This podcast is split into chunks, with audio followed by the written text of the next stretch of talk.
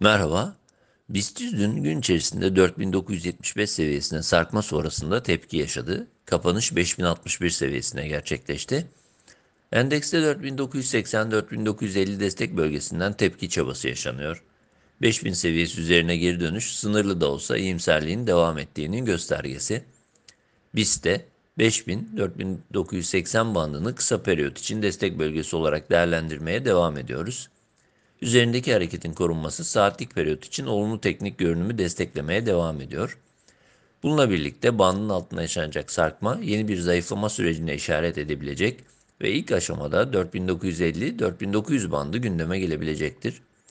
Endekste 5100-5130 ilk aşama direnç bölgesi olarak değerlendirilebilir. Sonrasında 5220-5388 bandı yeniden gündeme gelebilecektir.